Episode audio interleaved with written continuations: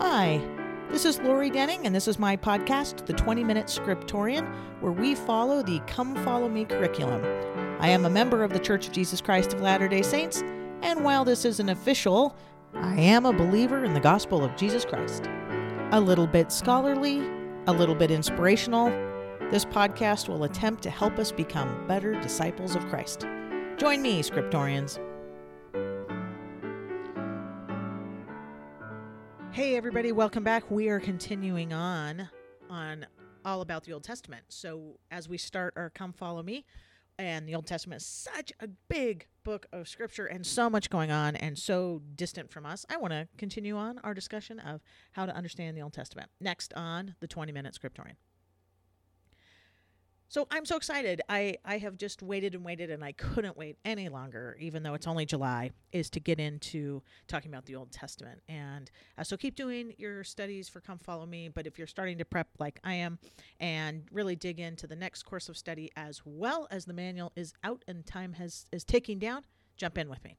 Now, we've already done one episode and we've talked about kind of the overview of the Old Testament being a flashback, as well as some of the, the styles and things. And today I want to go through a couple more tips and tricks, kind of some ideas to help our study of this very ancient document, a set of documents. First, first thing to remember is style. So in style, we've talked about it a little bit, but there are different genres or styles. Now, you've noticed this when you flip open the books and you flip open something like Psalms, you'll notice their style is super different than a style of something, say, Genesis, which is more of a narrative, a story. And it's important to remember that. Another thing that is just something that comes up a lot these days, but didn't seem like this came up before more recent days, and that is what do we use scripture for? What are these styles intended for? One of the common debates that that I have certainly heard, you might have stumbled on too, is hey, are these scientific documents? Or can we understand how old the earth is? Or is there a way to understand uh, something scientific? And just so you know, I absolutely love science. I think I started my career way back when in chemistry, of all things. Um, I have since repented and moved away from the sciences. But, but if you get into science, I find that science and religion are infinitely compatible. They are two sides of the same coin, but they come from to truth and to ideas from different directions. So I don't think we should ever shy away from uh, scriptures to try to understand things, but they are different. Um, if you approach scientific ideas, you're trying to understand how it works. I mean, you're looking at things like astrophysics and uh, you know the construction of the world in its chemical makeup or its physics or its astrophysics whatever. And that is not how scripture approaches it. Scripture has a different purpose. Scripture is trying to teach us about god uh, and why we do things what we become what matters in the world. It's not trying to describe things like um, you know, the Big Bang Theory or what a quark is. So if you and, and, just the same as science is not trying to tell you the reasons that you should be moral or the intention that god has for you in your life. They each have their own purposes and their own styles. And when we crisscross them they don't work very well. So just similar to that i think we find ideas like um, well if you had a, a library of books which you probably do you wouldn't turn to a um, a fiction book uh, to learn how to bake a cake, or you wouldn't go to an instructional IT computer manual to um, you learn, learn the history of Phoenicia. Right? They're they're different. They have a different intention, and so when we crisscross the intention, we're going to be disappointed. So just like that big idea that science and scripture are completely compatible together, and they absolutely are. Just remember their intention. The same thing in a kind of a zoomed in view, if that's the big zoomed out view, a zoomed in view is the intention that we have for scripture of the different styles of the books. So if you flip through your scriptures, you'll you'll be like, oh hey, this looks again like Psalms or poetry, and this looks like a gospel, and this looks like um, some kind of instruction or law. Um, you know, the Doctrine and Covenants is specifically different. It has a lot more directives um, than it than say stories. Um, and so they're just different styles, and they have a different intention. So one of the first things as you flip open the book that you are working on, one of the big clues is always like, "Hey, what style is this, and what is its intention? What what was the author trying to tell me?" So if it was Moses or Paul or Helaman or whomever was writing it, um, what were they trying to do? Were they trying to tell me what? So that's a good place to start. And then how are they trying to do it? So we've mentioned Psalms a couple times. Psalms is interesting because we think of it just kind of like the hymn book of the olden times.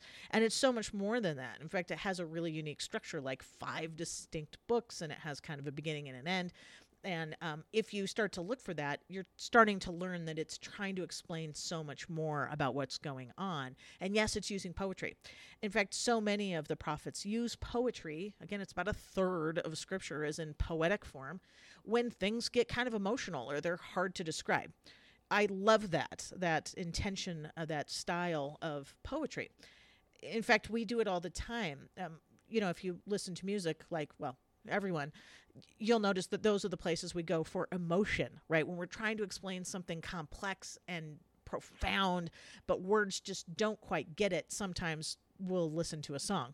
And we all have probably had the experience of a song really moving us, whether it was exciting or touching or even moving you to tears it's not very often that a speech moves you to tears, but it's fairly common that music will. And that's kind of the same idea of poetry. It's the emotion is kind of wrapped in where it's really hard to take a complex item like love or God's uh, mercy or maybe despair or tragedy, but you can maybe use those in poetry. So style. That style and its intent is really important to understand. So I want all of us to say, hey, when I'm starting this book of scripture, what style is it in? Now, you don't have to be a super literary genius to know all the styles. You can kind of get the picture. It's like, hey, this looks like a letter, um, or this looks like a bunch of stories knitted together. And then say, well, why are they telling me a story here instead of, you know, like a law book or something or a bullet point list? Because they're trying to teach us something else. So, just a really important thing as you jump into each book is to take a second, ask yourself what's the style, what's the author's intention. Okay, so that's one of the first things that we want to look at. Another thing that's really uh, common in the Old Testament, and especially in those first five books, are this idea of what we call couplets. Um, you've probably noticed that some of the stories repeat. Yeah, it, they repeat a lot. And you're like, didn't I just read this story? In fact, there's some books that are like entire repetitive books. They they tell the story a little differently, like First and Second Kings, and then First and Second Chronicles. We kind of smack them right next to each other. Um, in the Hebrew Bible, the Chronicles is actually the last in the order of of it's the very last book, but but it takes out like the whole. Um, uh, part of David, like the Bathsheba story, isn't in Chronicles, or uh, any of his other foibles. So you don't also hear some of the stories like David and Goliath. That's only in um, uh, Kings or in Samuel. You don't hear those in Chronicles, and so so there are these couplets, these repetitive stories. When you first start the book of Genesis, you'll notice that Genesis 1 has kind of the seven days of creation, this kind of big picture view.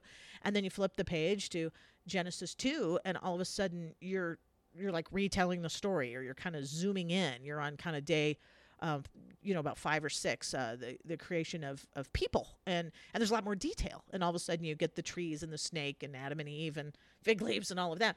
But none of that was in the first part. And so you're like, is it two creations? Are they telling two creations? Or are there two different stories?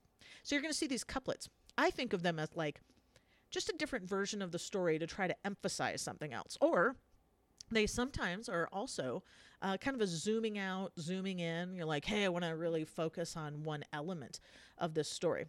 In Genesis, you'll find it a lot. You'll find um, where Abraham uh, tells his wife Sarah to be his sister a couple of times.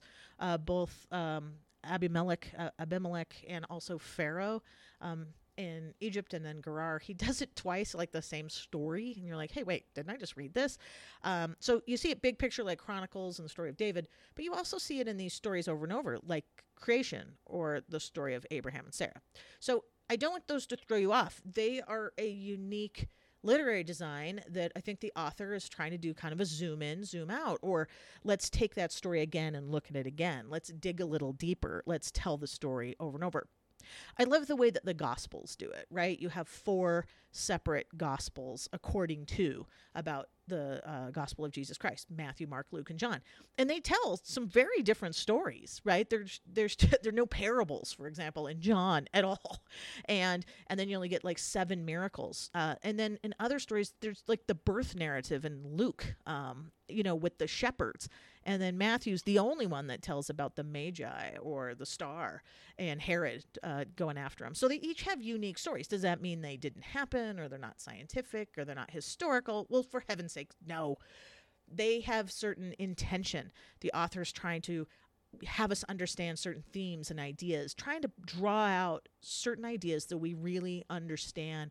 They're kind of underscoring certain things about God and the Savior to us. So as you study, uh, just remember you're going to see these couplets, you're going to see these kind of repetitions. And if you read the whole book as opposed to just kind of flit around, which I do sometimes, but if you're going to read the whole book, you'll go, hey, I just read this. And then you'll say, you know, we just talked about that and you'll say, hmm, I wonder what they're drawing out differently. I wonder what they're trying to underline or highlight for me. So, a really great thing is to just get used to them and notice them. Um, that was something that was new to me. I, I had seen those before, but mostly I kind of just ignored them or tried to what we call harmonize them. And a harmony is where you kind of smoosh the story into one giant master story and all the try to put all the elements together. Uh, the author is not doing that. The author is doing something else. The author is specifically telling you them as separate stories. So um, trying to draw out something. Okay. So there are a couple more clues on how to understand ancient scripture. Uh, specifically, Hebrew scripture does this a lot. You're going to look at the style, the genre. Is it poetry? Is it something else? You're also going to look for things like couplets, these doubles, these zooming ins and zooming outs, and see if you notice um, what they're trying to say about God, what they're trying to say about your relationship with Him. What are they underscoring? What am I? Why are they telling me this story twice? Because they certainly knew they were doing it. Um, and so take a look at that. Those are a couple of really good places to start. All right, let's talk about a few more things. Another thing. Hey, this is like time travel, going back into history. So when we go back and read these books, remember some of these are like 3,000, 3,500 years ago. I mean, if I went back 50 years ago, even in North America where I live, it, it's really different. I wouldn't have the same clothes. They don't say the same words. I mean, we might speak the same language, but it's changed a lot in 50 years. Um, so multiply that times a lot, you know, 3,500 years in the Middle East in uh, languages and cultures that they aren't like us. Um, they are like us in that they're people and they have the same people problems. But one thing that's constantly um, comes up is you're like, why are they treating each other that way? Or why do they value that and not something else? Or what language are they speaking? What cultural things are important? And so we'll try to do a little bit of context. Um, you know, we don't always know everything about what it was like to live way back then, but we do know some stuff and we can certainly take a look at it. So when you are exploring that, it's always a good reminder to say, hey, this is like time travel. I'm going 88 miles per hour and whatever gigawatts, and I'm going back in time, and it's going to be different. And so I should put on my, um, you know, take my passport with me. I'm traveling to a new country in a new time and respect the culture, the time, the language. The Old Testament is mostly written in two languages Hebrew, ancient Hebrew, and a little bit of Aramaic. Uh, ancient Hebrew is different than modern Hebrew. Um, modern Hebrew is really an invention. Um, it's awesome, but it is an invention, uh, meaning no one was really speaking it anymore. They kept people, uh, Jews obviously, kept speaking it and reading it as part of their cultural heritage, but day to day they didn't speak it. But when the uh, country of Israel was put together, they said, well, we're going to speak Hebrew. So they kind of reinvented the languages. So here's this dead language people weren't speaking anymore, and it was resurrected uh, to be Hebrew. Modern Hebrew, obviously, too, has started to morph and change. I mean, there are words like computers and planes and technology that they didn't have them, um, but it's a little bit different. So, uh, but not terribly. But there you go. They, they really spoke and, and wrote in a different language. Additionally, for a lot of the Hebrew Bible, people didn't speak Hebrew then either. So they had to have people help them because they were speaking different languages. One of the languages they started to speak was Aramaic. Aramaic is a similar language, but it is not the same. And it's uh, a, a, good example of a people group that spoke it were the Assyrians. And those are the guys that took over the northern 10 tribes. And they were around for, I don't know, three or 400 years. And so that became kind of the lingua franca of the time was Aramaic. And so that's the language that Jesus spoke uh, when he walked around. He, he didn't um, speak day to day Hebrew. The language they spoke was Aramaic. They also spoke Greek at that time. In fact, the scriptures were uh, most, the Hebrew scriptures were translated into Greek for most people, uh, including Jews, because that was the language of the day. Um, after Alexander the Great had marched around for a few hundred years before, everybody spoke Greek. So if that was the language that you know, whether you lived in Egypt or you lived in the area of Turkey or you lived in Palestine, wherever you lived, um, a language that was kind of common was Greek. So the Old Testament, called the Septuagint, um, uh, anyway, I won't tell you what that means, but it was written in Greek, uh, and so they translated the Hebrew scriptures into Greek because, again, people didn't speak Hebrew that much. They they read it as scholars, but they didn't speak it. So they spoke Aramaic, maybe Greek, um, and they certainly read Hebrew. So you've got this book that even in Jesus's time is like, ah, it's a foreign language. That's different from us. You know, some of these stories are really, really old.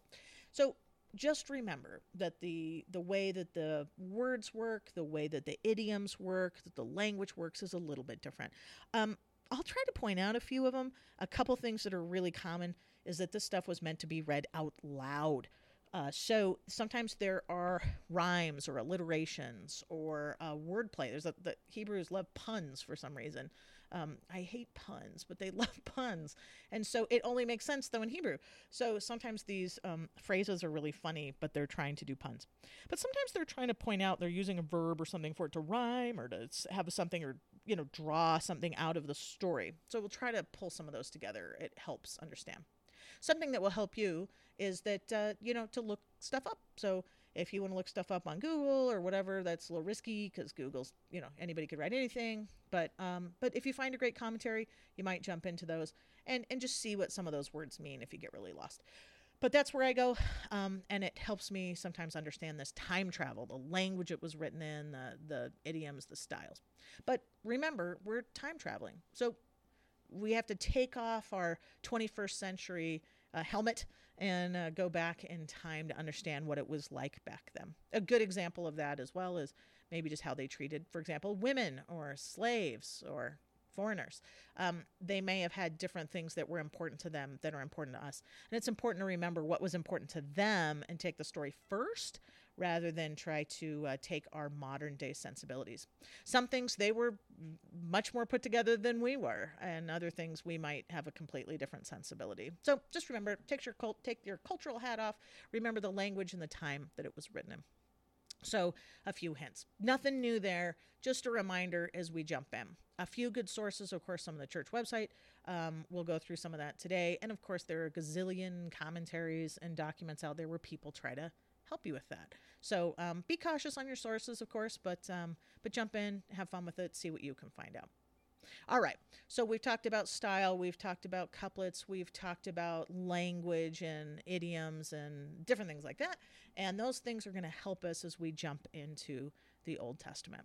All right, well, buckle up. We're going to head into the book of Genesis next, and we'll take it, tear it down a little bit piece by piece. Especially if you're a teacher, you're teaching your family yourself, we'll try to break it down into small chunks and go through it together. All right, scriptorians, join me next on the 20 Minute Scriptorian.